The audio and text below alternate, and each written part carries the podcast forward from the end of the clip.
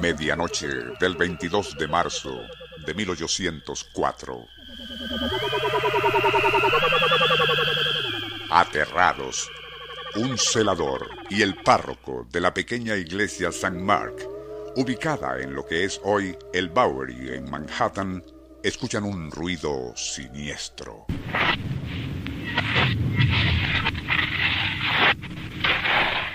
Es el que hace en ciertas noches el fantasma con pata de palo del fallecido prócer Peter Stuyvesant.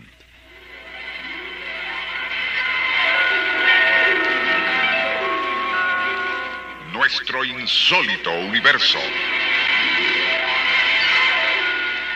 Cinco minutos recorriendo nuestro mundo sorprendente.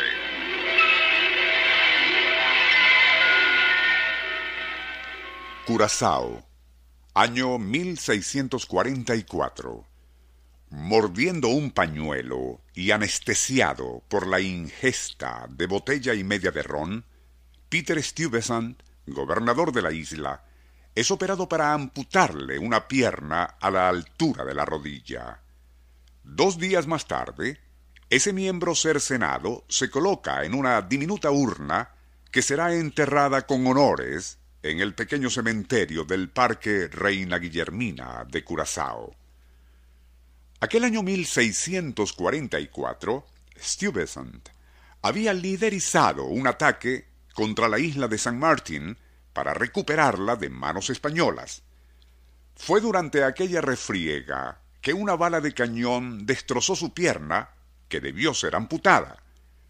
Posteriormente, Stuyvesant viajaría a la escuela de medicina en Leiden, Holanda, para que se le adosara una pata de palo en el muñón.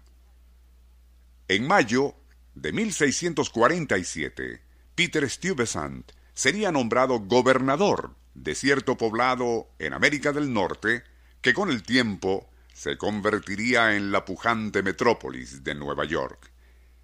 En 1664, los británicos tomaron a Nueva Ámsterdam, que así se llamaba entonces, poniendo fin al dominio holandés en Norteamérica.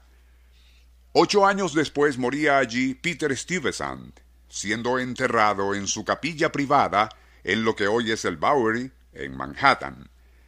Ya para 1799, la capilla fue demolida y se construyó en su lugar una pequeña iglesia. Fue a partir de entonces cuando el párroco y los celadores comenzaron a percibir aterradoras manifestaciones paranormales. Quejidos lastimeros, ruidos extraños y, más impresionante, el característico sonido de alguien que arrastraba una pierna de palo al caminar. Al principio, las autoridades no dieron importancia al asunto, pero aquella fenomenología alcanzó tales extremos que se decidió investigar. Con la excusa de que la cripta en el sótano de la iglesia necesitaba reparaciones, procedieron a abrirla, tras lo cual removieron la tapa del catafalco donde reposaba el cadáver de Stuyvesant.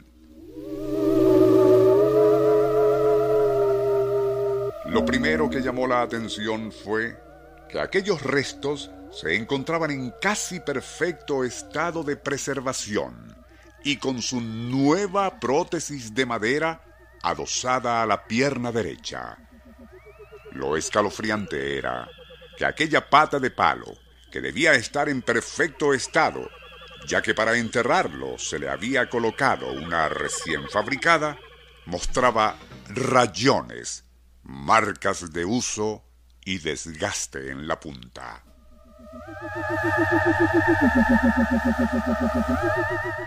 Era absurdo e imposible, desde luego, pero todo indicaba que había sido usada después de sepultado Stuyvesant. Separada del cadáver para examinarla, se encontró en la parte hueca de su interior un trozo de pergamino Allí, el propio difunto había escrito antes de morir. Encontrándose mi pierna amputada en una tumba del Parque Guillermina en Curazao, es mi deseo que, después de mi fallecimiento, sea recuperada para que repose junto con mi cuerpo en la capilla de San Mark en el Bowery, lugar donde deseo ser enterrado cuando muera.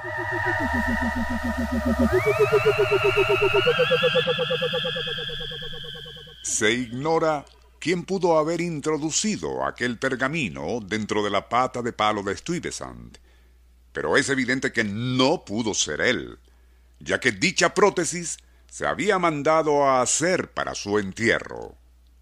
Tampoco se sabe si se cumplió su última voluntad, y es posible que aquel trozo de pierna que le fue amputado y sepultado en el Parque Guillermina de la vecina isla de Curazao aún permanezca allí bajo tierra.